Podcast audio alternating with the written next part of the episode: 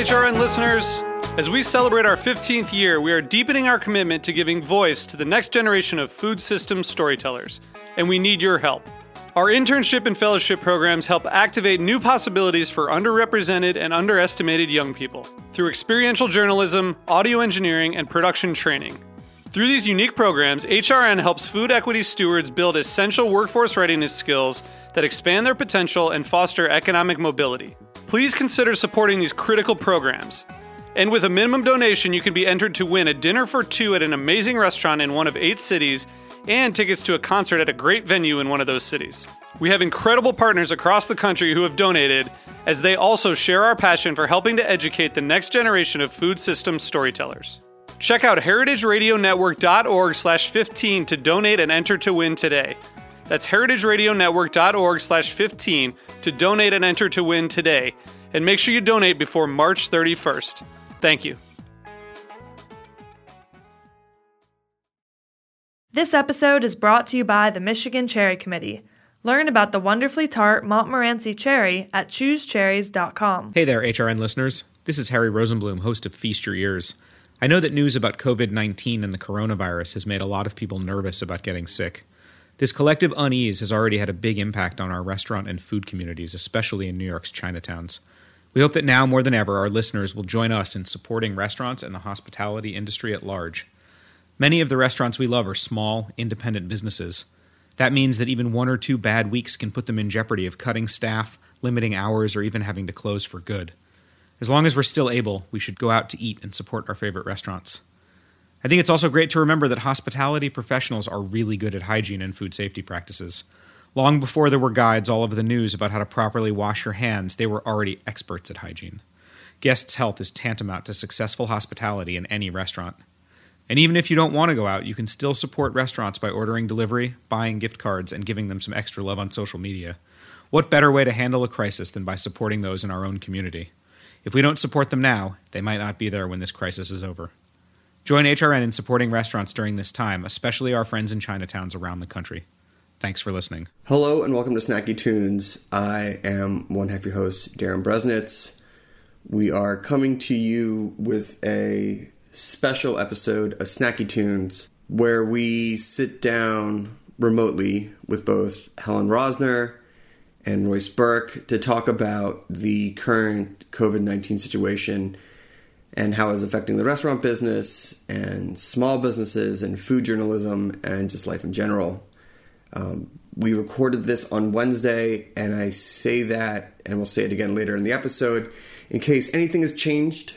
Um, we know that things are changing rapidly, so if something sounds off or you can't believe we would say something like that given current events and how fast they're changing, we apologize in advance and recognize that this is a very fluid situation. Um, we are also looking at how and what we're going to cover on Snacky Tunes in the next few weeks. Um, while we would love to keep it business as usual, we think that a lot of people are looking for a place to share their stories or talk about what's going on. So we are offering up Snacky Tunes as a place for people to share their thoughts, and talk about how their life is being changed and affected, um, or the people they work with, or in the community that surrounds them. So if you want to get in touch, just um, I don't know, send me uh, a message on Instagram. I'm at Darin D A R I N Bresnitz B R E S N I T Z, or we'll check the Snacky Tunes Instagram, or send it to Greg Bresnitz, um, and we'll get back to you. Um, so anyway, uh, we didn't want to not play music because we just felt that we wanted to have a little bit of break, a little bit of just enjoyment of some of the things that we have always loved and turn to um, in times like this. So you'll be hearing some music uh, from the show throughout this episode. And if you want some places to donate to, Helen talks about them in the show, and so does Royce. And then you could also hit us up on social media or hit heritageradionetwork.org. There are great sources of information of how you can help um, in these confusing times.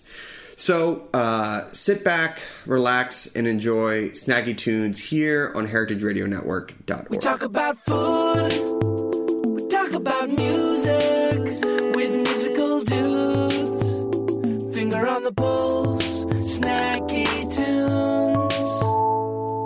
Hello and welcome to Snacky Tunes. I am one half your host, Darin Bresnitz. We are happy to be joined once again on the show by Helen Rosner, food correspondent for the New Yorker, but also a journalist on the developing coronavirus as a whole. So thank you so much for taking the time to join us on what I'm sure is a very, very busy time right now. Yeah, it's my pleasure. I mean, it's a busy time, but it's also, I don't know, I think that uh, things are happening so quickly that it's almost like they're not happening at all. Like you reach a certain point where you know, if you step away for five minutes, it's the same as stepping away for a day and a half. So you reach a sort of existential plateau. I hear you. Um, people will already hear a disclaimer at the top of the show because it's going to come out not live. And so we are going to have to make that disclaimer to say that if things have changed, you know, just appreciate that things are moving so quickly.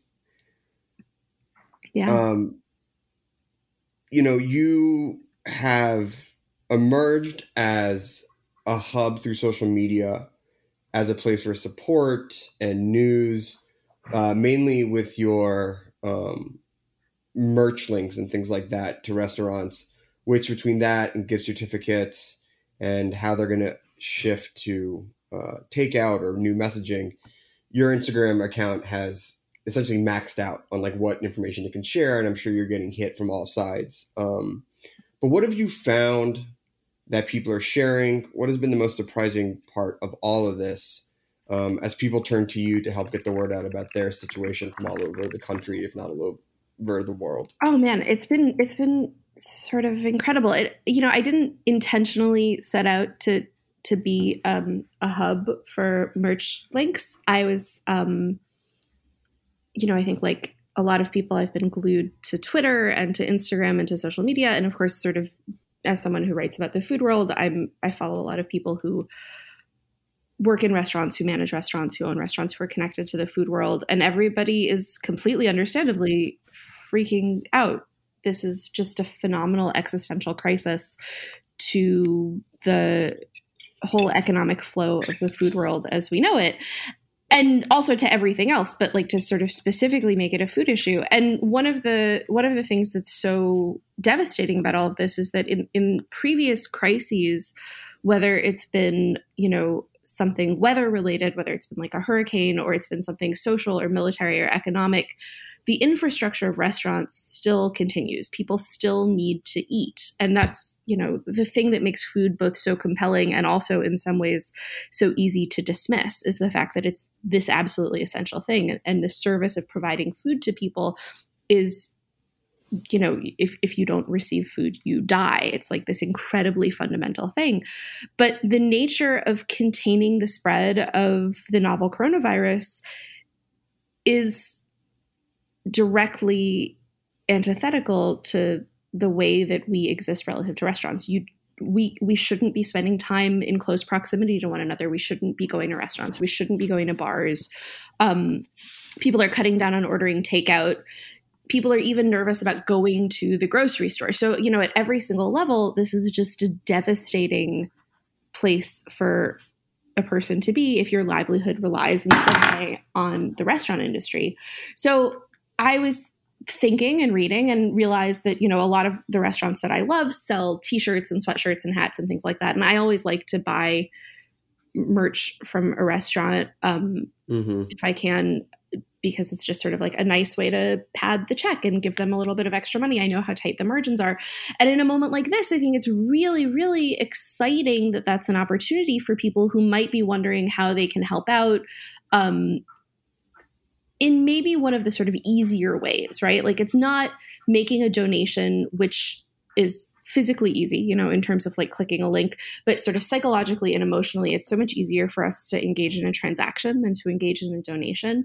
And Sure. if you're like, well, I can buy like a cool sweatshirt that's designed by some artist and it like advertises some hip restaurant with a cool name that's like on the other side of the country, I can do something that I might want to do anyway, like engage in this, you know, aesthetic pursuit while also providing really critical support to businesses who are right now standing on the edge of this yawning abyss of existential nothingness.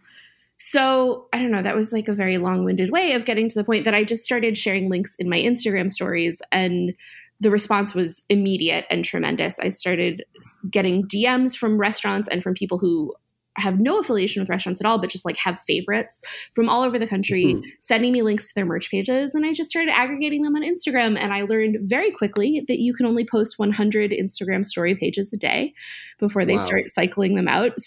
So, so I now have a couple of saved Instagram story highlights called Merch and Merch 2. And we're about to finish Merch 2 and start Merch 3 with um, links to buy cool stuff from restaurants and bars and coffee shops all over the country.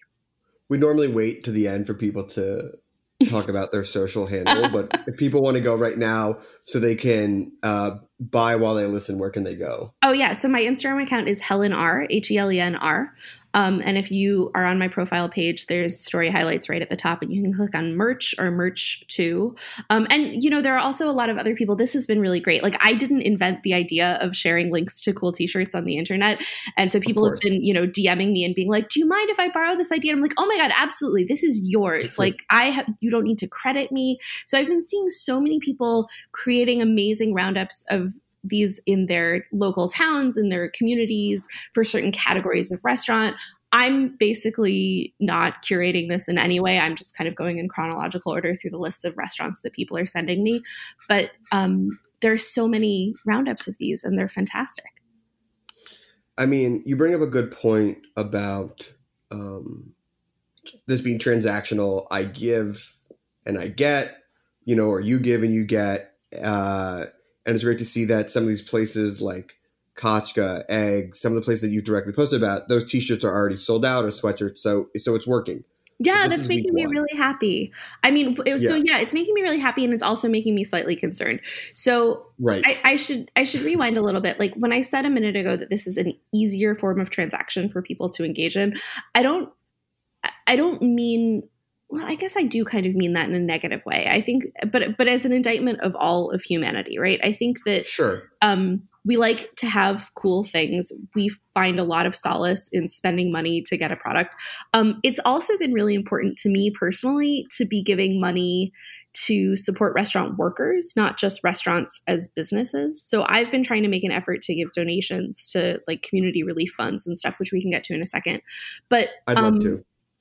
But you know i love i love that through some combination of you know reaching out to their own networks having incredibly deep fan bases and communities that care about them and then people like me and other folks who are sharing links to these merch that places like kachka in portland and egg in brooklyn are selling out of their t-shirts and being able to pad their bottom lines. But like how long is that going to last? And that's what makes me nervous. I think that this is like you know GoFundMe for healthcare. It's a case by case stopgap treatment, and it doesn't really address the fact that we have this massive infrastructure of restaurants in the United States that props up its customers and also props up its employees Mhm. that doesn't have any sort of security. You know, as if restaurants disappear, so much are, is going to go with it. Yeah, I think that is the larger and looming question is that all right, everyone sort of knows the first step right now, right? Shut down restaurants, employ social distancing, um, take out only, buy some merch, send some gift certificate. That's good for a week or two. Mhm. But how can people help in the long run? I know you just mentioned some charities and things like that, um, because I think that with the proposed government uh, bailout that will eventually help restaurants, right now it feels very scattershot. So, how does it get more focused? What do you see as a way for people to organize and to help put um, some guidelines or some just steps of how they can get help either through their local communities or the government at large? Oh God, I mean, if there were an easy and obvious path, I think there would be a lot of us telling you to do this right away. Um, there's an organization that I know and that I really like called the Restaurant Workers Community Foundation um, that's based here in New York, where I am. Um, and they've set up a dedicated relief fund for restaurant workers who've been displaced or had their income interrupted or who find themselves facing health problems in the in the wake of COVID nineteen. Um, so I've been giving them money. And there are similar organizations in a lot of other big cities. And there are also restaurant groups themselves that are starting crowdsourcing fund options for their employees, which I feel I haven't quite unpacked how I feel about that from a sort of moral perspective. And I don't know if maybe like out loud on a podcast is the right place for me to be untangling how I feel about something that I think is coming from a place of a lot of goodwill on the part of these restaurant owners, but does seem like shifting the burden of responsibility to their community instead of taking on the responsibility themselves as the people who provide their employees with employment. Um, David Chang has been an incredibly outspoken and mm-hmm. very righteously angry advocate for independent and small restaurants on his Twitter in particular. Um, today, the day that we're recording this podcast, there was a, a meeting um, at the White House this morning with uh, President Trump and the restaurant oh, industry. I heard it.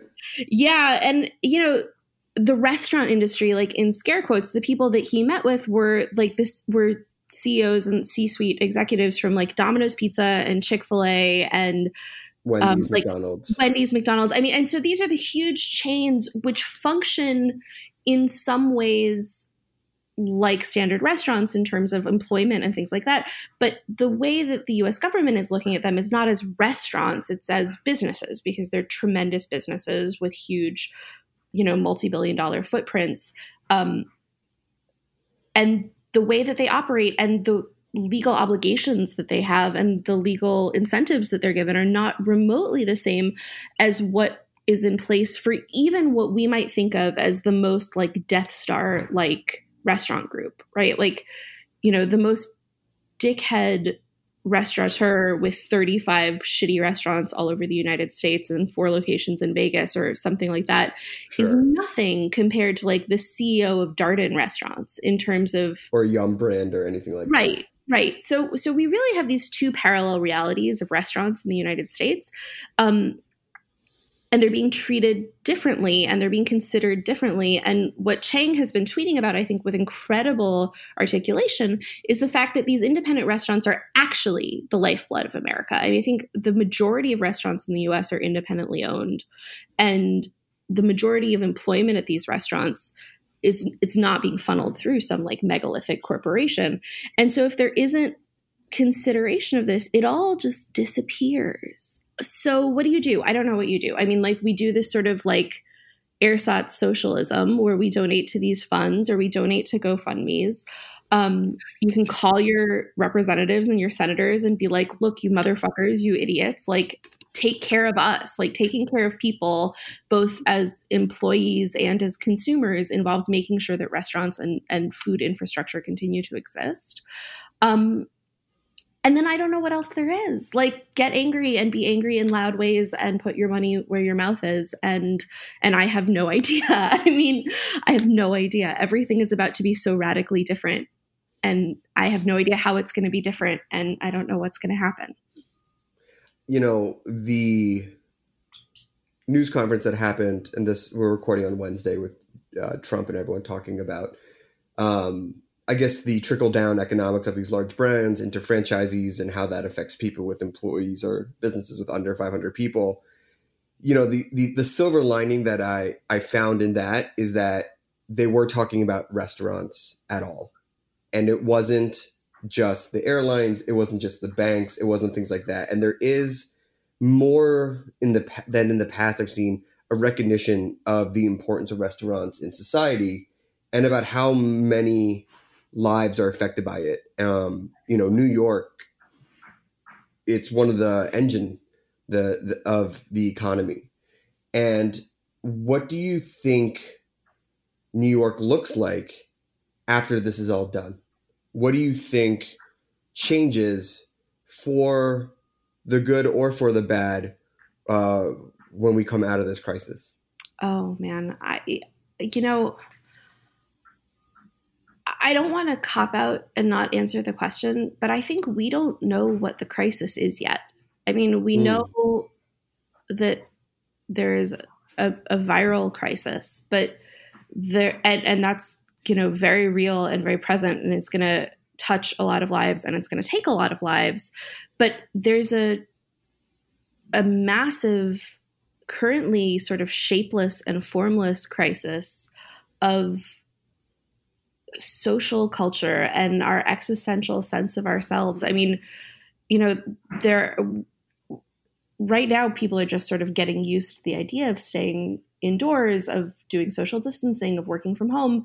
Um, and it's a weird adaptation and i don't know what it looks like once we start getting used to this you know i mean at first we were being told that this was going to be a couple of weeks and now i don't know if you're reading the same news sources that i am but people have been saying it's more likely that social distancing measures are going to be required for a couple of months and there was a story mm-hmm. that was mm-hmm. published on vox.com i think earlier today that said that it's possible that we're looking at something that could be measured in years so this is um, in every respect a dramatic recalibration of what our life looks like. So I don't know. I mean, what's on the other end? If we just think about this from like a restoring normal perspective, which I don't think is necessarily the best way to look at it, but it's definitely the least likely to send me in a freak out spiral. Um, right. You know, it's definitely the case that a lot of bars and restaurants and other small businesses are not going to survive. Um, but you know, man, it's so it's so huge. I think for for a very long time it's it's been kind of clear to me and i think it, it's similarly clear to a lot of people who pay close attention to the restaurant industry that the restaurant industry and the food industry in general are really just another way of talking about real estate and whether a restaurant lives or dies and whether a restaurant can remain open or can open in the first place is so often dependent on its real estate situation. I think there's a reason that all of the oldest restaurants in New York City are restaurants that are located in buildings that they own, for example. Um, mm-hmm. There's a reason that you know these tremendous new developments that are going up in every single city always have restaurants at the anchors of them and that all of those restaurants have the same kind of anodyne slightly sterile hipster aesthetic to them. So real estate and, and restaurants are absolutely hand in hand. And what you wind up looking at in a, in a case like what we're looking at right now, when restaurants might be closing for what they say is a temporary period of time, they're still going to have to pay rent, right? Like you still have all of these overhead costs. And if a restaurant stays closed for six months or a year and also has to pay rent for all that time. So you have these landlords who are taking in rent while the space that they're taking in rent for is not providing anything to the community and is just sort of sucking money out of the bottom line of these businesses that are trying to sit there. I mean, I don't know what, what it looks like on the other end. I think that that places that maybe didn't plan to close are going to end up having to unless we have some kind of rent relief put in place. I mean, in my yeah. ideal situation, you see things that are happening in France and in Italy where the government, the, the federal national government is saying like you don't have to pay rent, right? Like we're suspending the economy basically for this period of time in order to be able to emerge from this at the end with minimal scarring. But America kind of from an attitudinal perspective, and especially with the current White House, is not really the kind of country that tends to say, let's hit the pause button on the flow of money from tenants to landlords, even though that's going to be the thing that we need to do in order to not have like a holocaust of the restaurant industry. Yeah, I mean, the only form of corporate debt relief that I've seen so far is Apple and Goldman Sachs essentially saying you can defer your credit card payment for a month. Yeah, and like deferral is nothing, right? Like all deferral is, right. is kicking the can down the road. It means that like okay, I can have like 3 weeks to breathe right now, but if I have lost my ability to pay my credit card bill right now, it's not going to get any easier over the next month. and it's certainly if you're if you're looking at this from the perspective of a small business owner or of somebody who is employed by a small business um i mean that does fuck all right? Like it it it really does very little. It's so depressing also that it's like the corporations who are taking the lead on this. Yeah, I mean, I can only think that out of some sort of ironic twist on capitalism, that the best thing for business is to cancel all debts in some sort of, you know, budget relief on a national level and, Yeah. and push all rents and, and deferment is is paid off by a federal subsidy that doesn't have to be repaid because at the end of the day that's what's best for the economy is the I- only way yeah. really the only way um let's take a break we're gonna have a song from the archives uh we're gonna put a little music into this and then we come back uh i want to talk about um food journalism and how the coverage of of culinary culture and how we're covering this has been affected you're listening to snacky tunes here on heritageradionetwork.org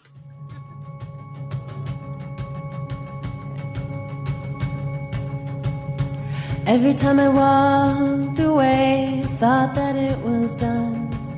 And every try I made became the one I counted on. You knew me when I loved to lose and to lose again. Seems we're either giving up or giving in. But ooh, you girls, you drive me crazy. Ooh, you girls, you drive me crazy.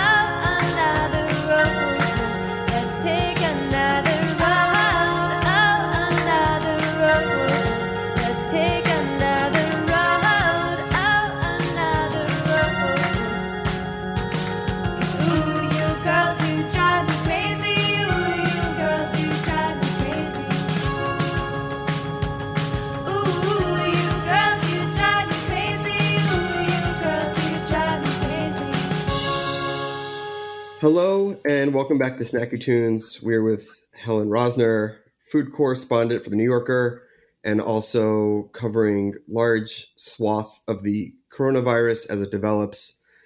And I think it's safe to say that food journalism and how we cover restaurants is going to change for the foreseeable future. Um, I know that we are taking a look at about how we cover things on Snacky Tunes and what we want our voice to be. But you know, one of the most telling ones was Pete Pete Wells's. I, I can't really call it a review, but in place of his review this week, which was supposed to be an eight seat sushi restaurant, more of just like uh, waxing on what does it all mean to be a restaurant critic now, or even talk about restaurants when, let's be honest, we're not going to have restaurants to cover for for the foreseeable future in the way that we used to cover them. So, what do you think is going to happen with food journalism? What do you think is an appropriate level of coverage, or do you think people just want to read about, you know, a new bistro in Paris to have some sort of escapism, and that's okay to balance out as we deal with all the other things that are happening? Well, you know, food journalism has always had many faces. I think that um, restaurant criticism is definitely the aspect of food journalism that we think of first when you think about mm-hmm. food writing. But um, I think if you're a if you're not a restaurant critic and you're a food journalist or a food writer, you've kind of done all sorts of writing. You know, you you write about trends, you write profiles, but you also do political writing and you do business writing. And in times of crisis, there's a lot of sort of deep human reporting to do. Um, so you know, Pete's review this week was interesting. I mean, you're right. It's not. It wasn't a review, right? And and he writes about the fact that it wasn't a review, um, yes. and the decision that the paper made to hold the review, which I think made a lot of sense because whatever it was that he was going to be writing about isn't accessible to readers anymore. And for as beautifully written as one of his reviews might be, it also serves a service function. So what's the point of, you know, writing a fantasy review of a restaurant that functionally no longer exists, um, even though hopefully it will exist again when we're on the other side of all of this. So yeah, I don't know. I mean, like you know, you have your like Kim Seversons and Julia Moskins of the world who win a Pulitzer Prize for writing about the Me Too movement and Mario Batali, and then also are, you know, doing kind of like sweet little cooking pieces about how people are making bean stew or whatever. I mean, you just you you got to have the range, I guess, if you're going to be a food reporter. Right. Um, sure. But what was particularly interesting to me about Pete's review this week is that uh, a couple of weeks ago, when when the U.S. media and U.S. sort of readership started really seriously comprehending the fact that the coronavirus was coming our way and that things were going to have to change in order to slow the spread of infection and that our lives were definitely going to change in some way. Pete tweeted something like, um, a little bit snarky where he was like, you know, I can feel the gears of food media shifting into sort of industry cheerleaderism and he was a little bit skeptical of it. And it it opened up a really interesting conversation in, in the replies to his tweets. And I have to admit that I kind of agreed at first with the tone of his tweet. I've I've you know been a food reporter through Hurricane Sandy and you know these devastating hurricanes that have been hitting Puerto Rico and I wasn't a food journalist after 9 11, but I was reading food journalism. I mean, you know, there is definitely this like, let's roll up our sleeves, let's get in there, let's rebuild, let's build up the industry. And the point that Pete was trying to make in his in his tweet, I think, was you know how much can we as food writers be relied on to critique and analyze the restaurant and food industry if we also when the chips are down are so easy to jump in and boost it back up and i it is a good and weird question. Um, and I think that like right now, you know, if you've read Eater lately, their homepage mm-hmm. is nothing but coverage of the trauma of the coronavirus on the restaurant industry. And, you know, Grub Street, Chris Crowley had a really great piece earlier about how this is just, you know, pulling the rug out from people because it's hitting businesses in a way that we don't know. So I think that there is a degree of human compassion that is inevitable if you're writing about crisis of this level, whether it's business crisis or existential crisis or like physical or meteorological. Like you can't just be like, you know, a restaurant closed today in like a dispassionate voice because this is a horrible thing. It's not partisan to find this horrible. Um, I don't know. I feel like I'm, I'm, giving you a very meandering answer to your question, but you know, restaurant. You know, it's yeah. I mean, I think no, the thing is that there there is no. I don't know if there's a straightforward answer, right? Yeah. I I I think that's the issue, and I think when there is something that is unseen and something that is a little bit scary, and if you have a family and it's a lack of leadership uh, for maybe where you want it um, whether it be government or community or things like that. And there really is no like if you have a restaurant, this is what you're doing, right? Because Right. even though they said you can't dine in, that's where it stops. And that's not every city. And, you know, we're focusing primarily on New York and LA, which have gotten somewhat clearer guidelines. But, you know, um, as we speak, what about Kansas City, right? Right. What about, you know, Tuscaloosa? What about the places that, uh, you know, I haven't seen any regulation on street vendors or the taco carts or anything like that, right? Like, Right. And so I don't know. I I mean, you know, it's it's you know, you take a swing, right? And we could look back on this conversation uh, in many ways. You know, I looked at uh, what Peter Meehan wrote two days ago for the Times, and that's already changed. right. You know, so it's I don't know what journalism looks like. I mean, it's it's Um, all changing incredibly rapidly, and I think there's Yeah, there's the aspect of journalism that is sort of outward facing, right? Like uh, back in the day, the New York Times, which now just calls the section food, used to have two different sections. They had dining out and dining in, which I always Mhm. thought was really great. And um and that is that is the split in in how we write about food, right? Like there's there's how we relate to restaurants and then there's how we relate to cooking. And that's also been very interesting to watch evolve over the last two or three weeks, and especially over the last five or six days as things have started getting way more intense. Because what is a disaster of unimaginable proportions for the restaurant world, for the dining out world, has actually been a, boon for the dining in world, which is kind of weird and gross, but also like I guess is a silver lining. I don't know. I'm very reluctant to say there's any sort of silver lining to something that's this monumental. But you know, cookbooks are selling like crazy, groceries are selling like crazy. People are Mhm. learning how to cook who had never learned how to cook before because they're preparing to bunker down. So there's this weird like pivot to an aspect of food that that we've also been sort of boostering for years and years in the same way that we've been boostering or at least you know covering restaurants as like a full contact social sport.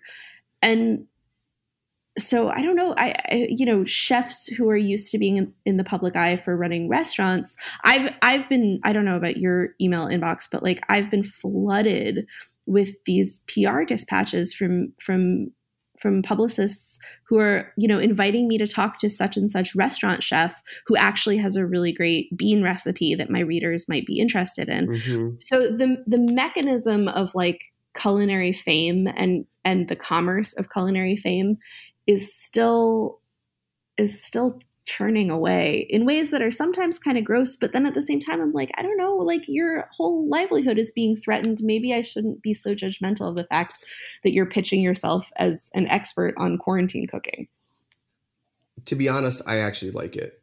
I think that people who have never, who've maybe never looked inside the kitchen or thought about cooking or wanted to cook more can all of a sudden have someone like Massimo teaching you how to make pasta Mhm. or something like that is some sort of comforting through the community. yeah Um, now, where the monetization happens, or if there's profit, you know, there's always that weird moment. I remember post 9 11 when like the grace period of cashing in had ended, and then every uh, brand put out there, we understand these are rough times, but we're still open for business, sort of, you know, New York Times full page ads. Um, so I get that the balance is weird, but you know, for pe- for people who have maybe never cooked before, who have never even thought of stocking their pantry, um, who don't know how they're going to feed themselves because they've only relied on eating out. I think there's maybe something where you look at these people who are experts or celebrities in the food world that are offering some comfort in this time.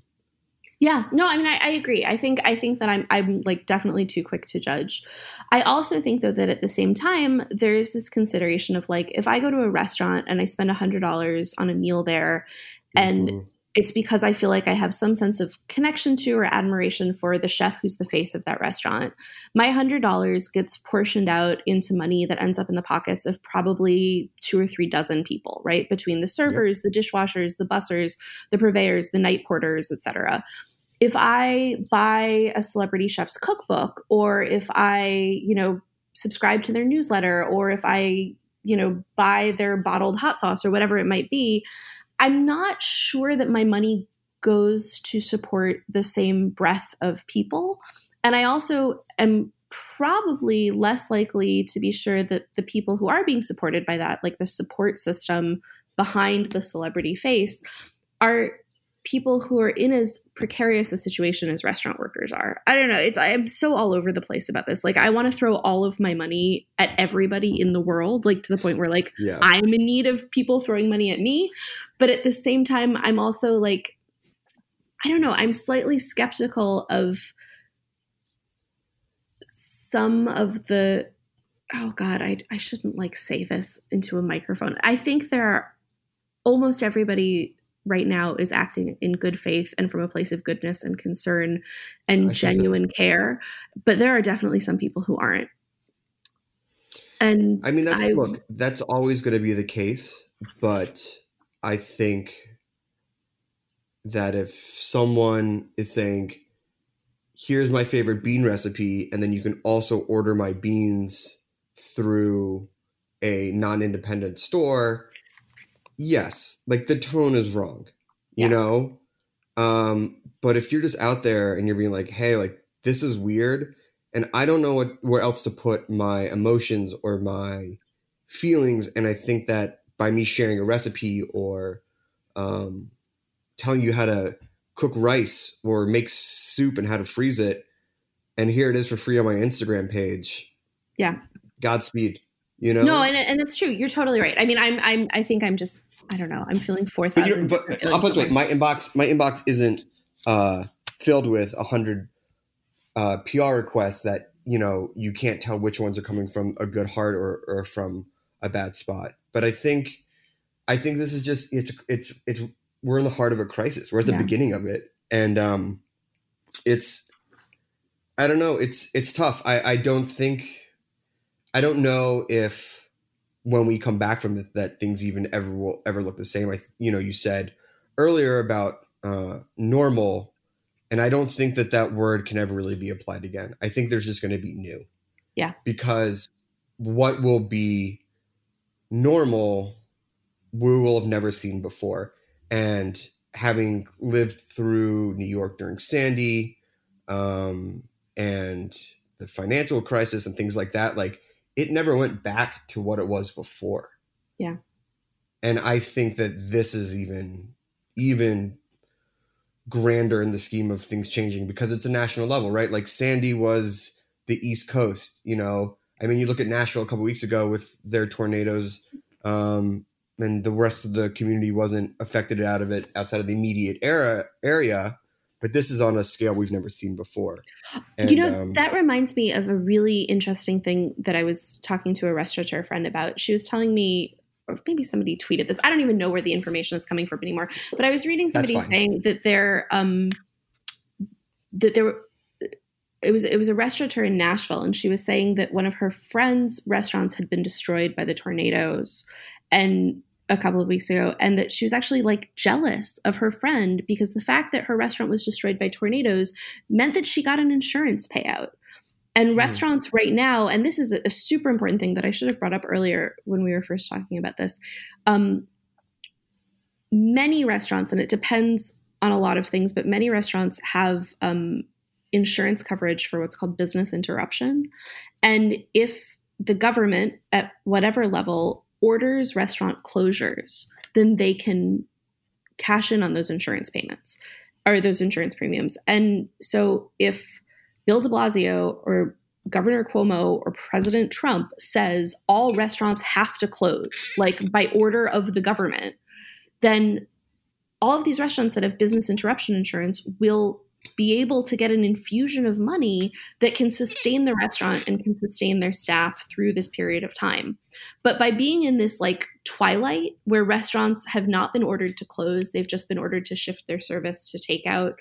Um, and have been given quarantines and or, or curfews and things like that you don't allow these businesses to take advantage of the safety measures that they themselves have already put into place. So I was seeing people on social media over the last couple of days basically begging to be closed. If the government would just close the restaurants, it would be better for the restaurants. But by trying to sustain a sense of normal for consumers who rely on restaurants to get their food, as opposed to trying to sustain the continuity of the source of normal for consumers, which is the restaurants, we're fucking everybody in every direction.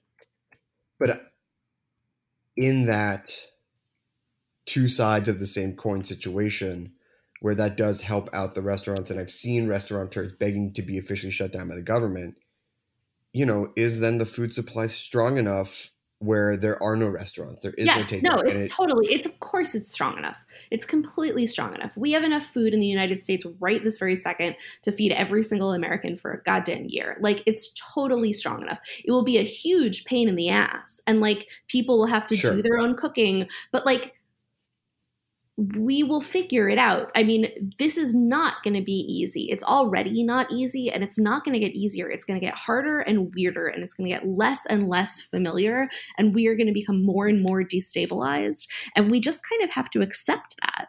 So I think, Mm. you know, restaurants serve essential functions on so many levels, including feeding people. But if every single restaurant in America closed right now, America wouldn't starve. America would just change. Yes. And there are a lot of backups for this type of situation that are absolute emergencies that does get food into people's homes. Yeah, Um, absolutely. But it's scary. It's scary to say that a source, a national source of place where people get their food or their livelihood are just closed. And while it's painful now, it'll be better in the future. I don't even know if it'll be better in the future. I mean, I, I would like it to be, but I, I don't know. I mean, I, I have to remain a little, I have Yeah. to remain a little optimistic uh, and say that hopefully that the pains that we're taking now uh, have some benefit in the future. Yes, yes. I mean, yeah, that's that's the point, right? Is is that if we closed all the restaurants right now, we would not be doing it in order to like wipe them from the earth. We'd be doing it in order to preserve them so that there's a greater likelihood of having a normal that we can go back to. Um, I think you know there needs to be direct cash infusions like you were saying there needs to be debt relief there needs to be sort of an instant and mobilized ad hoc infrastructure that allows this network of of businesses and employments and third spaces and public bathrooms and places to get a hot meal and places to see people that are not in your home. I mean, the, the infinity of things that restaurants provide to Americans and to people all over the world is not replaceable, right? Like, even if in some horrible way, none of the restaurants right now survived this process and we had to start over from scratch, we would still be starting over from scratch creating restaurants. Like it's not going to disappear. But I think that the best way to preserve some semblance of what we have now, the specific restaurants, the specific spaces, the livelihoods of Mm. these specific people at every level of the employment hierarchy, is to recognize that we have to work preemptively to save them. I think that's a great point. I think that the new shape and form of restaurants is something that we'll be seeing in the next few weeks, few months, and few years. Now, I want to sort of bring it back to helping directly in the immediate future, the next few weeks. Um, I know that we have merch and we have gift certificates and things like that, but are there any charities or any, uh, you know, unionized centers of places that people could donate to or send relief to um, that are doling out money to people who may not own a restaurant or may have already been let go from their job. Uh, people are playing for benefits. Absolutely. Any sort of central type of stuff that you can sort of let the listeners know about. Sure. So, um, the Restaurant Workers Community Foundation, which I already had mentioned, does really Mhm. incredible work. They are, in general, a group that um, is dedicated to wage fairness and gender equity and stuff like that. But right now, they have a dedicated fund for COVID 19 relief. Um, the One Fair Wage Emergency Fund. Um, is uh, providing direct cash assistance to individual restaurant workers um, who are having income interruptions due to the coronavirus. Um, there's been a, a a really interesting thing that's been put together called um, restaurant dining bonds. So if you go to supportrestaurants.org, um, there are a lot of restaurants that are basically selling discounted gift cards. That's effectively what this is. Um, they get a cash infusion now, and then later on, you can realize your cash infusion for greater than the amount that you put in. I think in most cases, it's something mm. like a 20% or a 40% discount. So if you buy a $100 restaurant bond, then that could pay off um, later on when they're ready to reopen in like 120 or $150 worth of credit for the restaurant and that's a really great one for supporting restaurants at the business level um, the previous two that i'd mentioned are about sort of individual restaurant workers and, and giving them direct cash um, there are also a lot of individual restaurants that are sending up funds both for their specific workers and for their communities and the restaurant communities that they're part of.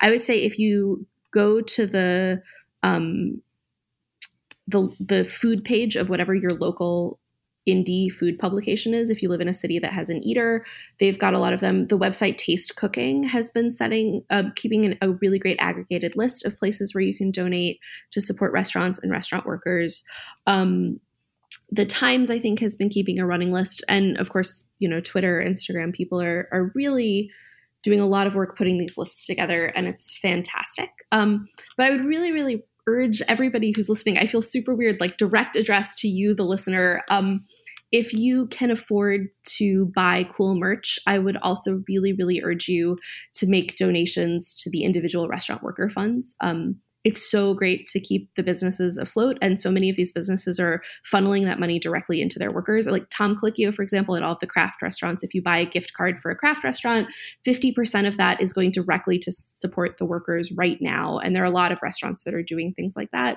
But if you give to these worker relief funds, um, you can make sure that your money is also going directly into the pockets of the dishwashers and the busboys and the employees who might end up getting left behind if the business decides that they have to close or they have to lay off or furlough their workers.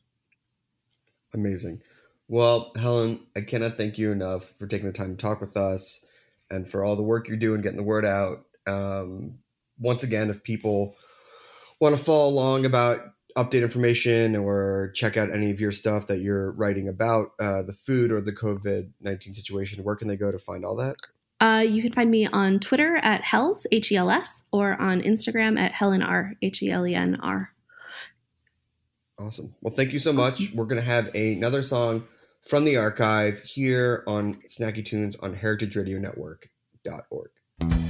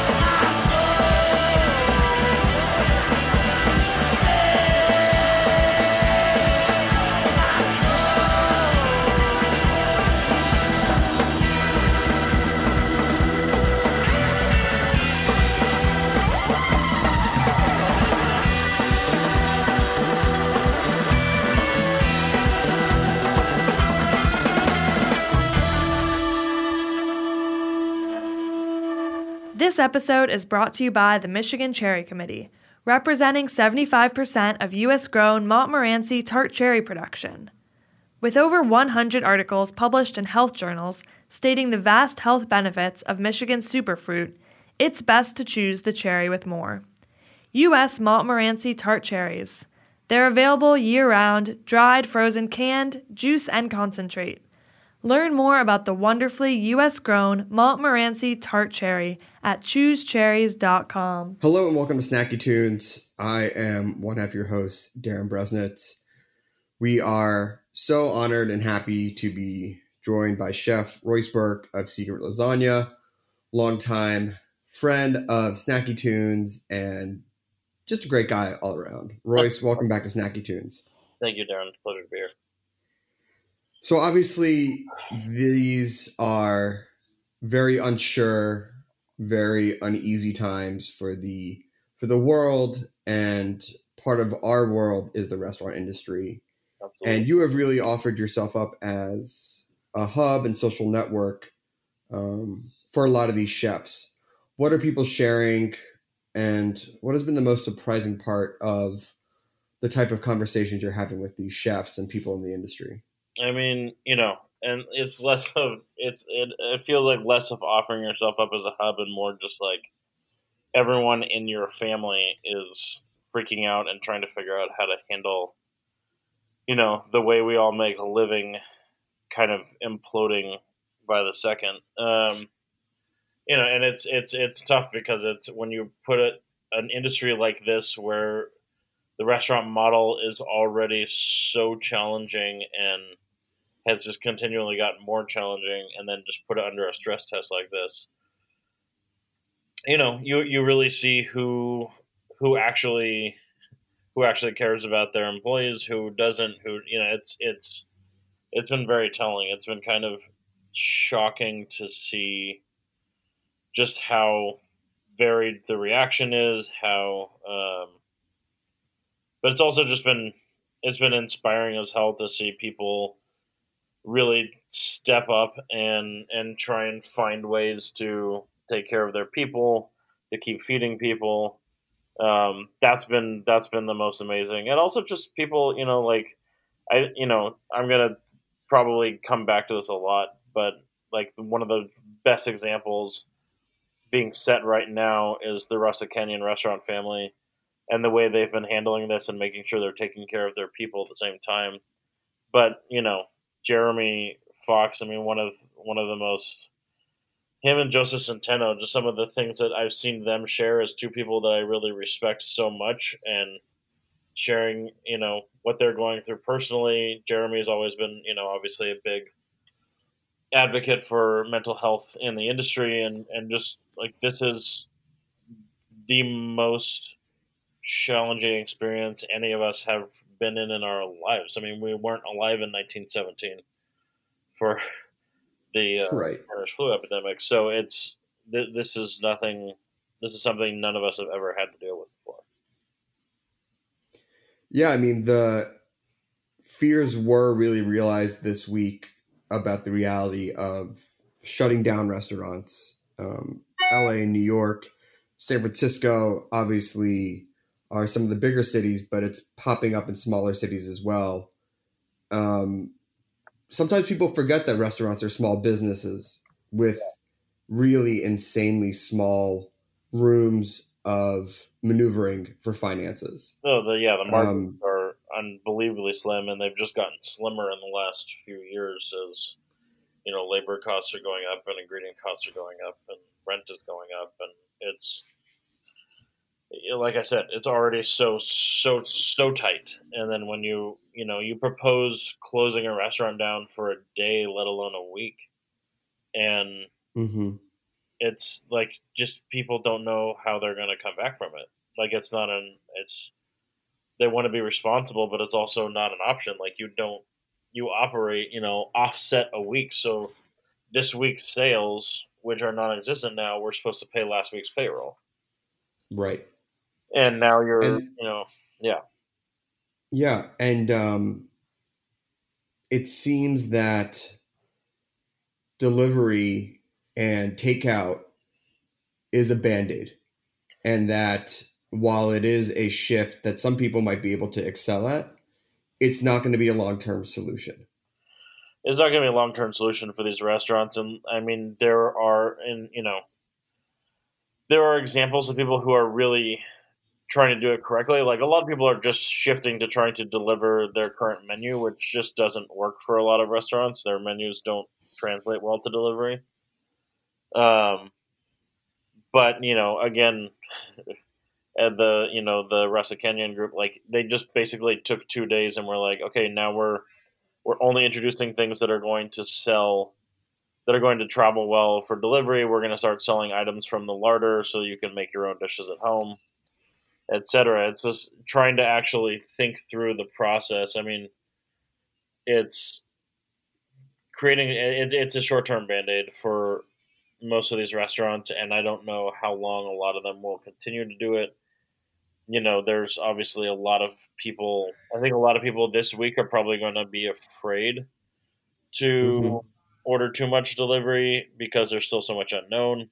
But as it be, as it's become becoming clear that you know the virus is not spread through you know food, um, it is you know, I think it's just going to be people have to take every precaution possible and make sure that you know all of your employees are being having their temperature checked on arrival and departure. That you're you know you're using gloves and changing them between every single dish, washing your hands constantly. Like as long as these precautions are followed, you're not putting anyone in any danger, and you know people are going to as uh, one friend aptly put it this morning, get really tired of their own cooking pretty quickly.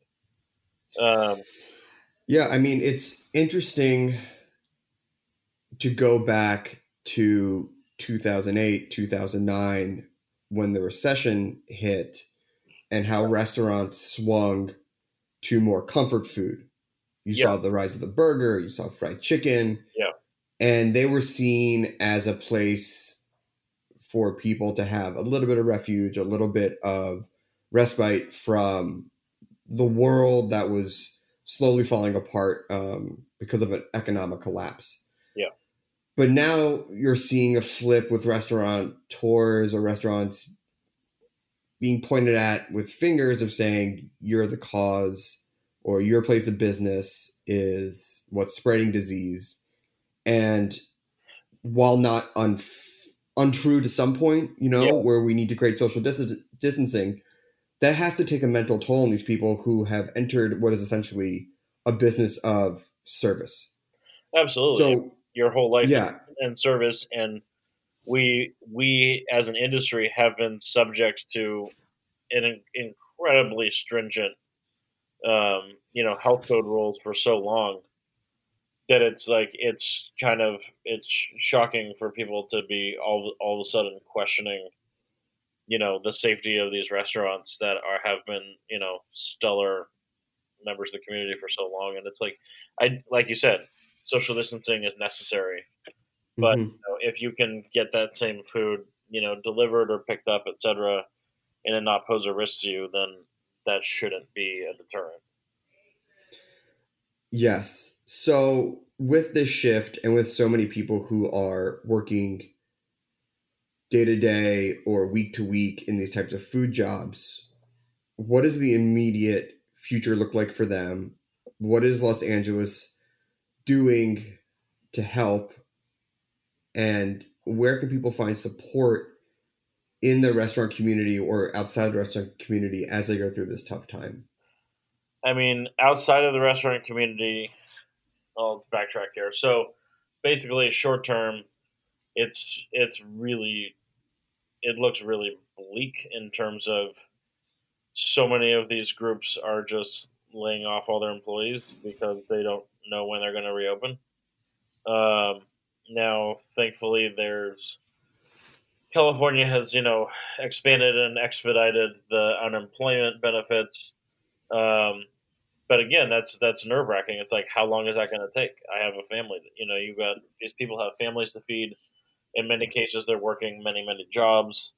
Um, how does this affect undocumented workers? How you know it's there's there's a lot of things at play there, and there's just a lot of a lot of people out of work, and um, you know, I've had so many difficult conversations with people who've just literally had to, you know, stand there and watch while you know the leader of their group lays off everyone they worked with for the last, you know, in some cases, thirteen years. Um, Hmm. and uh, yeah, it's it's tough. I think it seems like there's a couple of groups that are putting together ways to help industry workers. There's a it's similar to like a bond measure that a group out of New York I think started, um, where basically you're sell- they're selling um, cash value vouchers for restaurants that are part of it, and then contributing that to workers um, or, who are out of work. I think, you know, at short, you know, the for me personally, like the only thing I know I can do is as you know, as all this starts shaking out, and I know that this is this is a longer haul thing, and there's going to be a need for um, there will be a need for food production and takeout and delivery, and I'm working on putting together something that's just geared exclusively, you know, using the secret lasagna format, just exclusively towards delivery and takeout, just to start hiring people. So a lot of um, ghost kitchens, a lot of commissaries. kitchens that are closed all around the city, and it's a you know it's just I, I every, it feels like every time my phone vibrates, it's another person who is out of work or needs a job, and they're just they're they're just like I don't know what to do. Like I, I don't I don't know how. And obviously, I think you know I'm telling everyone to talk to their landlords. There is you know obviously there's a moratorium on uh, residential evictions and they're working on commercial but you know l- landlords are going to have to it's going to be a hit for them but they're going to have to work with people because you know as a, What, what are they going to do? They can't Well, evict every yeah, restaurant. You evict them, and you can't like what you you can't you know even if you couldn't, you don't want to just end up with no tenants. Like no one's going to be able to pay their fucking rent. Well, no one's going to be able to come back in to fill those spots. I think Yeah, that's the yeah, biggest exactly. issue There's is no- that yeah. what we've seen the last few years of these revolving restaurants where I take over this place, you leave that place, I come into this place. There's no one lining up. No. Um, now, the White House and the government have been pushing through or talking about a $850 billion package. Yeah. And it was good to hear that restaurants were mentioned as part of this aid package. Now, the focus may have been on franchisees for fast foods, but they were still talking about restaurants nonetheless, or Yeah. people that have uh, businesses with less than 500 employees. Yeah. What do you think is going to happen, or how are people going to best go about getting money or getting support with the government and working hand in hand with them? Because you're seeing people like Kwame from Kith and Kin saying, Yeah. please shut us down officially. Please give us guidelines. So, what would you like to see the government do? How would you like to see restaurants work together? Is there a way to formalize this so it's not just um, trying to get a little bit of money here from a bond group or trying to get just some Yeah. Personal worker aid? What's an Well- ideal scenario for you? I mean, obviously, I, th- I think it is going to be incredibly necessary for the government to fig- figure something out to help, especially restaurants. I mean, it's this is small business in the U.S. uh, You know, ap- approximately accounts for like forty-eight or forty-nine percent of the workforce, and it's that's the sector that's being the hardest hit, and especially obviously, and for the purpose of this conversation, restaurants. It is. I mean, it's I, I don't know. It's it's hard to know how that's going to work because everything seems to always be encumbered by so much red tape when it comes to figuring this shit out um, with the government. But I think you know it is going to be absolutely necessary. I don't know. I have no idea what that looks like. I think it is going to have to be some form of, um, you know, bailout and, for lack of a better expression, to help these restaurants open back up because I there's just, there's so many places that so many places, especially mom and pops, but um, and like independent restaurants is a better expression, I guess. But that if they close down, they like they don't have the economic wherewithal to reopen. Mhm. You know, and that's and and maybe there's going to be, you know, maybe that's something where the government works with large, you know, um, restaurant wholesalers like West Central and Sysco, et cetera, to form some sort of guaranteed, you know, program, a loan program or something to get people back on their feet with cost of goods. But the problem with all of that is it's just deferring a big balloon and you just you just lost a bunch of revenue. You know, it's like I was just on the phone with someone earlier from the uh, DoorDash corporate and you know, like their issue with how Grubhub is like they're trying to figure out an actual solution that makes sense for their restaurants. But like you know, Grubhub is rolling out this huge thing and promoting it as you know we're we're we're getting people restaurants are going to be paying commission fees for delivery and takeout, but the language is actually they're deferring it. So Yeah. all over now, the restaurants are saddled with this huge amount of you know commission they have to pay back, and I'm you know hate to break it to you, but the margin barely allows for a restaurant to be profitable as it is. Yeah, especially with Yeah, someone taking a giant chunk out. Yeah, exactly. There's no like Uh, there is no giant chunk. It's like if someone if you're operating and and whoever you're having handle your, you know, taxes or something forgets to pay your sales tax and then you get a phone call, like you don't have that sitting in the account. It doesn't work that way. Well, look, we're going to take a little bit of musical break. We're going to give people a chance to enjoy a song, Chill out. have a chill out for a second, and then when we come back, we're going to talk about um, chefs on social media, and then other people who are in the food industry, like bookstores, farms, um, purveyors, and what they're going through, and uh, also maybe some tips or what people can cook in the kitchen as they start looking at their pantry. So here's the song from the archives on Snacky Tunes on heritageradionetwork.org.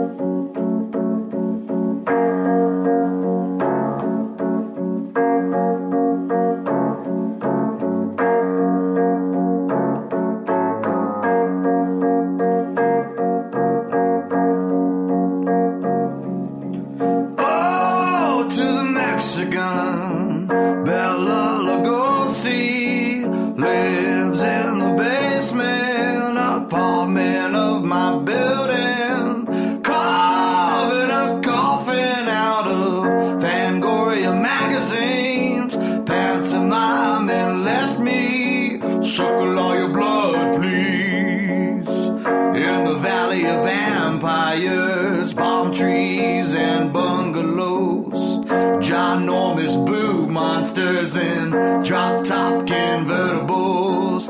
I wish that I could do something to ground him, the king of everything that once was, but now is gone.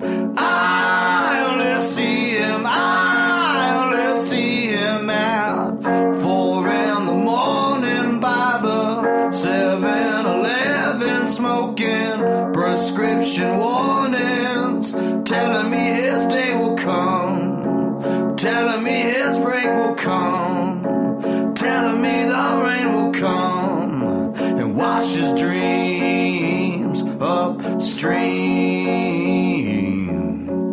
Whoa, whoa,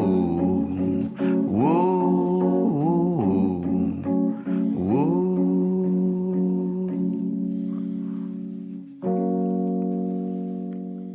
Hello and welcome back to Snacky Tunes. We're still with Chef Royce Burke of Secret Lasagna. And as we talked about in the first part, um, you know, restaurants are really a big part of the conversation of what's going on now, especially uh, even more so than what we saw during the economic uh, recession of 2008. And I think part of that has to do with restaurant and food culture's mainstream and popular rise, um, and also the use of social media across the board. And Yeah. chefs have really been using social media to not just address their own workers, but to talk to the government and things like that. You know, you have David Chang, Jessica Koslow, um, obviously you. And why do you think that it's been really important for chefs to get on social media to really talk about what's going on? And how is it helping the situation? I mean, so to start at the beginning of that point, I think, you know, yes, the the restaurant industry and food culture has become much more a part of mainstream culture and, and more important to most people, and so it's on everyone's minds a lot. But also, like 2008 was really hard on restaurants, obviously, but they Mhm. weren't being forced to shut down. You know, if you could still sell food, you could still sell food, and I think now we're looking at a world where in order to preserve public health we're just we just are being we have to close the restaurants and i, I was just uh, bobby stuckey uh, frasca food and wine and a number of other restaurants in his group was just talking about this earlier where you know they're they're supportive of the decision to shut them down but now the insurance that they've been all paying into for all of this time is you know come to find out back in 2006 they submitted the those insurance companies made a, a change in their regulations or their um, rules that does not uh, cover closure for reasons of a virus etc so now Hmm. they're you know now they're standing there trying to figure you know basically again just asking the government like you like we have to be helped like there is no we have no room for error. We have no room to reopen if there is no you know benefit. And in terms of chefs on social media i think you know it's incredibly helpful especially now that chefs have more of a voice and there's more presence and like even interacting with you know my followers it's you know the people from all walks of life and it's just helpful for people to know what is going on and how restaurants are handling it how the the people that they look up to are handling it on every front you know i mentioned jeremy fox earlier you know just being honest about how he's you know he's dealing with the hardest time in his career which is saying a lot because that man has been through some shit and He's been through some shit. yeah, and it's ha- and this is now the hardest time in his career, and he's you know dealing with how you know I've got to stay present and and uh, you know be that person for your restaurant family for the people who work for you, but you're also just dealing with like this is this is such a shock to the system, and so it's like I've just been focusing on what I can do and what projects I can move forward and how I can help because otherwise it's so easy to just become numbed and depressed because it's just the wave of it's just like a constant wave of terrible news and every time you're you know it feels like you're readjusting for whatever announcements especially on sunday and monday but like Oof. just readjusting every 15 minutes. Like I changed a business plan, you know, probably seven times in the course of an hour because Yeah. it's just news is constantly changing and you're, you're trying to figure out how to deal with it. And it's nerve wracking because you don't want to do something and then have the government say, no, you can't do that. But, you know, we, we have to do what we got to do. I think it's, I think it is really, really helpful. I think people, especially people with um, the kind of weight that David Chang and you know uh, Daniel Boulud or some of the in the really heavy hitters. I think it's going to be important for them to you know be the voice of you know while they may themselves be part of groups be the voice of independent restaurants because a lot of those independent restaurants don't have that voice. Uh, yeah, I mean, when you look at how to unify these places and who can lobby for them, you're going to have to turn to the people who have the most power and the money, which are restaurant groups, Yeah. to help to help get money into these pockets. I mean, you look at Jose Andrés and his work that he's doing. You look at Eric Horn and doing, you know, the million gallons of soup. and you're already starting to see people emerge as community leaders for which sometimes can be a you know dispersed or you know not unified community Yeah. um, but i think people got to realize that this is the end of what we knew of one reality of restaurants. Yeah, because when no. we come back from this it's going to be different restaurants. It might be the same name but it's going to be a different approach. And Yeah. and people are going to have to understand that um we're entering into a, we're entering a a new type of business. Yeah. it's a new era. I think Um, you know I, we've talked about this before, but you know the model, this model for restaurants hasn't worked in a long time. right Um, in reality, I think, um, and and it's and this is just you're not you're not gonna people are not going to reopen the same way if they do at all. It's you you have to you've got to be more adaptable and more you know, especially for people outside of a group, you you have to be able to figure out how to actually make this business work. And if you can't, then you know, as much as we all want to feed people, you know, everyone has to eat too. And I think, um, again, you know, we keep coming back to the groups and you know some of the people who are doing you know big things in different ways, but especially you know the people who've been most inspiring to me on the ground level in Los Angeles are the people who are, you know, they're not doing big splashy things. They're just really focusing. I've been in constant contact with a close friend who's the communications director for the Rest Rustic Canyon Group, and that is, at least in terms of all the people I've been talking to, which is a lot, the only group that in all of their decisions is putting the their ongoing well-being and the caring for their entire employee family at the top of the priority list as mm-hmm. they're constantly pivoting and trying to figure out how to do you know how to keep everything moving. And you know it's it's impressive to see people put their money where their mouth is as well as just like handling it correctly and hunkering down and figuring out okay how do we now pivot these restaurants to uh, not not not just okay we're immediately going to delivery only and we're just going to throw a whole menu up there. That doesn't make sense because your whole menu doesn't deliver correctly. You know they're actually pivoting and retooling their all of their menus to be to, to deliver and you know figuring out like Sonoratown it just put together their whole kit for you know they they have you can get 24 tortillas and this much Yeah. meat much rice you know it's basically finding it's at new home ways- yeah finding finding ways that actually make sense to help people and provide them with the resources they need to maintain you know isolation. I want to talk a little bit about the food adjacent or restaurant adjacent community businesses that are being affected. yeah. Um, you know, my I've seen what our friends over at Now Serving are doing, and um, you know, there's specialty suppliers like Regalis Foods out of New York, and then also places like the local farmers market, which Yeah. in many ways are um, the lifeblood of ingredients and produce for these restaurants in LA.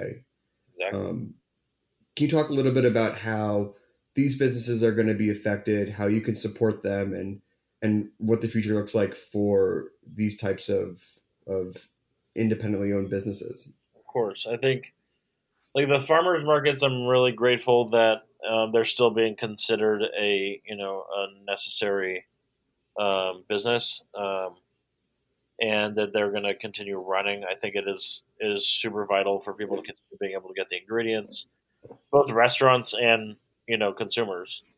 Um, and it's you know it's just good to get outside i was at the market on sunday in hollywood and it's you know it's fa- farmers markets for chefs are like family reunions, and so it's you're just always walking around hugging people. So it was an interesting, you know, just bumping elbows, literally with you know, uh, Samaristi and uh, I ran into Ellen Bennett as well of Hedley & Bennett, and it's just you know seeing um, everyone was just trying to you know talk about their shit at a distance and figure Right. out what they're doing and get their produce and get stuff for their families. It's important that places like that continue to remain in business. Now, serving obviously is the literal hub of this community. Mhm. Um, you know, it's where I go when I'm stressed out, and um, you know they're making the decision, which they should. That you know, it's they need to close the business, uh, the brick and mortar. But places like that, you know, you can go online and order books. Um, you can uh, buy the merch, etc. They're working. Everyone's working on those fronts, and I'm not sure specifically on Regalis Foods, but I know a lot of specialty food people will be making, you know, really working on expanding their website offerings so that you can get, you know, their whole offering and and have it shipped directly to you. I think you know it's all of those businesses are directly supported by the restaurant business, so they're hurting Yeah. just as much. It's you know, and then all the people who are usually going to those businesses are now out of a job. Yeah. So there's just so much. I think it's you know, hopefully getting the message that all the restaurants, the offshoot businesses, the surrounding business, et cetera, all need consumer support more than ever. There's you know a lot of consumers who are still going to have paychecks, who are still going to or have have the you know financial ability to ride this out. Keep supporting you know, keep getting takeout and delivery. Buy stuff for your larder from Birdie G's. Get, you know, get just eh, buy books, buy cookbooks online, and and cook stuff for yourself. You know, do buy merch, Shirts, gift cards. hats, pins, Shirts, socks, I know, everything. I know. You, I'm sure you're. I've been seeing your idea. I'm sure you're running out of. I mean, I'm I'm out of closet space, but I'll I'll I'll put it in the in the in the garage. I'll keep buying hats and shirts and things like that. Um, I want to shift a little bit to your own personal kitchen and the conversation of people cooking at home because that's what a lot of people yeah, are going to be looking to now. Um, you know, I was at the supermarket last Thursday. Um, I was at the supermarket today, and last Thursday was scary, you know, and today was a little less scary um, because there's still food on the shelves. There are tireless people working in both the large chain supermarkets, but and as we're blessed in LA to have a lot of local Mexican supermarkets, Korean Absolutely. supermarkets, Japanese supermarkets, you know, so there's food. Um, Yeah. But you Supply know, people are going to be supply chain is good for now, um, and hopefully it's going to stay that way. Every indication shows that. But as people move into shelter at home, what advice can you give to people in stocking their pantry if they're going to be at home for a couple of weeks? Because bananas, apples, produce that'll last for a little bit, but maybe you can't go out and run and get fresh goods. So, what Sure. would your advice be? Well, you know, I'm I'm truly hoping that there's always a way to get fresh produce because that is important for your health. But I think as far as getting those staples that you need in house, obviously um, beans are a really big one, great source of protein. Um, I think uh, just getting those basic things that you can make pretty much anything with tomato sauce, diced tomatoes, and tomatoes in any form. You know, you can convert to a lot of different things. Flour, sugar, salt. You know, the things you need for baking. Um, I think there's it's it's been it's been interesting because I've been I've had a lot of friends reaching out through other friends on you know different apps like Marco Polo, etc. Just like basically like I have this and I have this and I don't know what to do with it. And it's been you know I've been coming up with ways to make something out of nothing my whole life, and so it's been uh, an interesting and uh, sometimes entertaining way to help people out by just coming up with ways for them to make something of what they have. But I think you know the key is just get getting those staples, getting your your base things you can always make something out of, getting protein and meat that you can do different things with, make big batches of things. So you can do big stews, pot roasts, um, you know, and you can do those with vegetables and mushrooms, etc. If you're vegan or vegetarian, I think there's a lot of things you can do. Make big batches of soup. It's um, things Oh, you yeah. can do to set yourself up. You know, you can make a week's worth of meals in a day, and you know, stock that freezer, stock the refrigerator, etc. And just you know, set yourself up so you have some things that are just ready to go for ease of use and um, make your life a little bit easier. I think it's it's it's just all about getting those basics. And what have you been cooking yourself? what have you been making that has?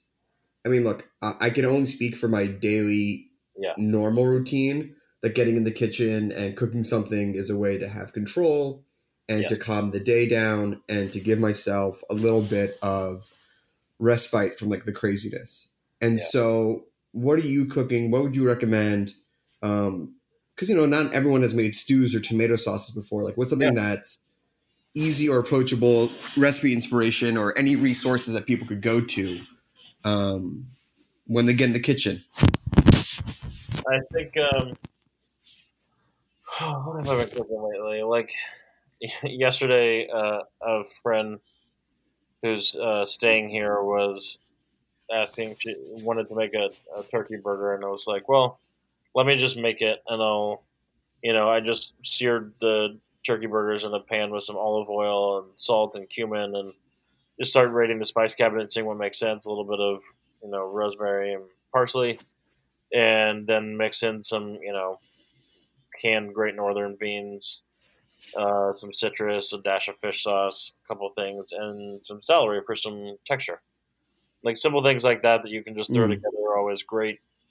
You know, my comfort foods are always the casseroles that my mom used to make growing up when we had very little, um, which are always so much fun. I mean, my and those are as simple as um, one of my all-time favorites is called I think chicken divan, and it's you just make rice and then you serve the dish over a bed of rice, but you take chicken, you know whether you have a roast chicken or a rotisserie chicken, or just chicken breasts you sear in the oven with some salt and pepper and olive oil, shred them, put a layer of chicken down, put some broccoli that's just lightly steamed in, and then I think you mix uh, a can of cream of chicken soup and like a cup of mayo, a couple tablespoons of Mm. and uh, some lemon juice, and then spread that over the top and cover with breadcrumbs and bake it for half an hour. And it's I just it. so it's just one of those like you know American home cooking classics that may not sound appetizing, but is absolutely freaking delicious.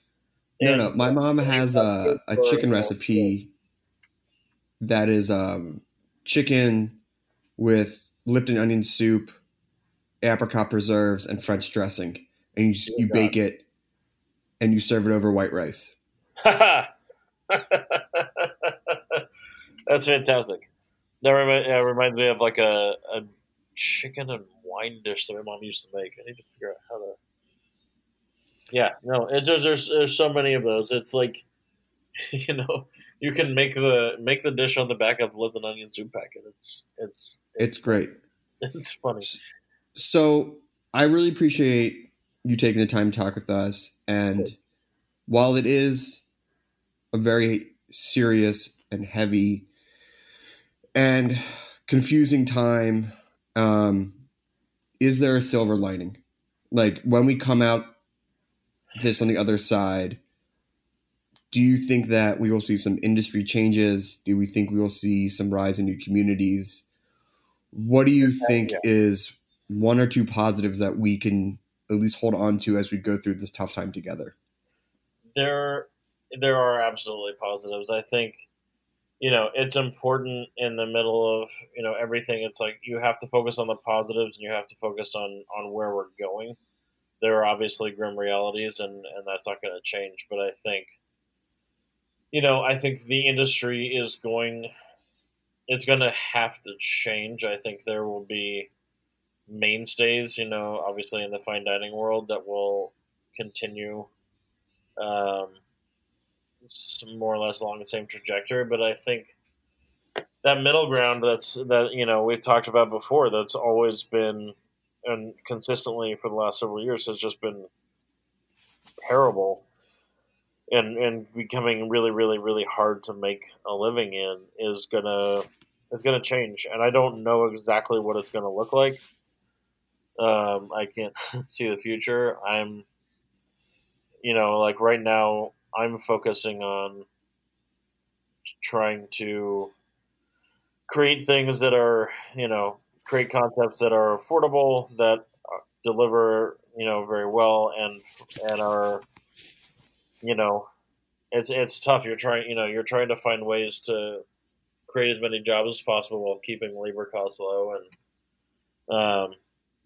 i don't know. I think i think the silver lining in my mind is that it's going to force i think nobody wanted to like take the step back and actually change the way we do business because that requires Right. a lot of you know that's going to force our hand. And we're going to have to figure it out. Um, and it's going to be you know i'm sure somewhat painful but um, it's necessary.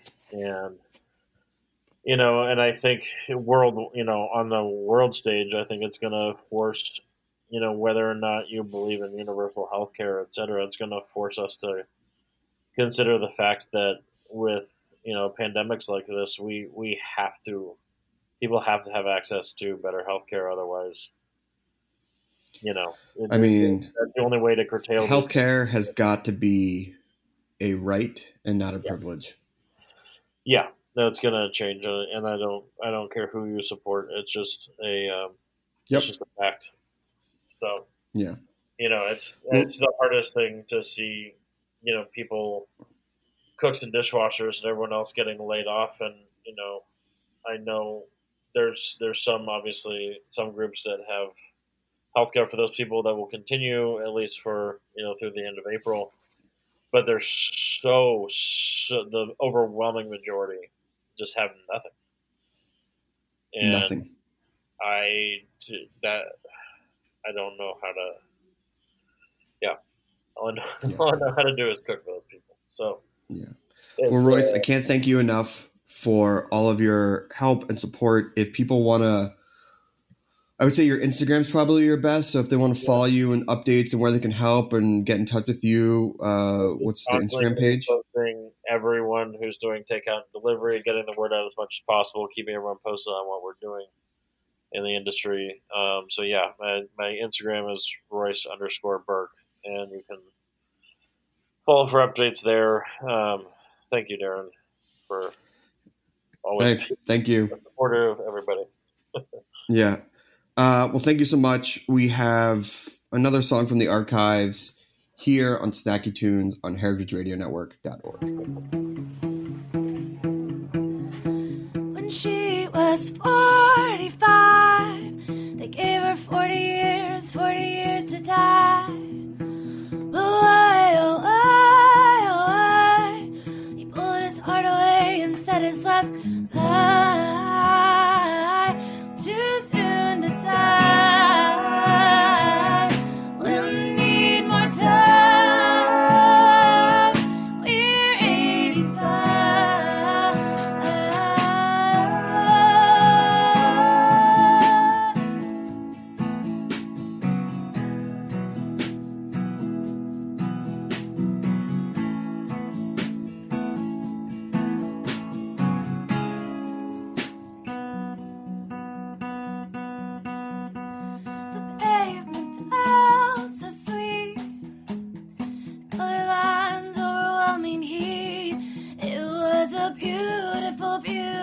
Thing.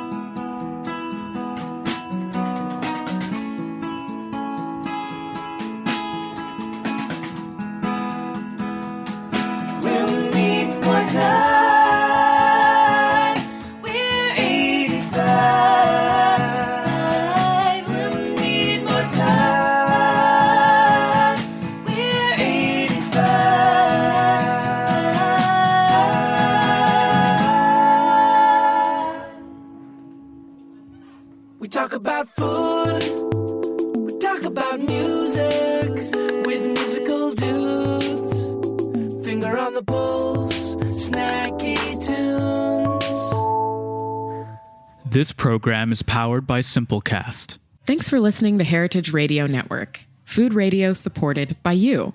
For our freshest content and to hear about exclusive events, subscribe to our newsletter. Enter your email at the bottom of our website, heritageradionetwork.org. Connect with us on Facebook, Instagram, and Twitter at heritage underscore radio. Heritage Radio Network is a nonprofit organization driving conversations to make the world a better, fairer, more delicious place. And we couldn't do it without support from listeners like you. Want to be a part of the food world's most innovative community? Rate the shows you like, tell your friends, and please join our community by becoming a member. Just click on the beating heart at the top right of our homepage. Thanks for listening.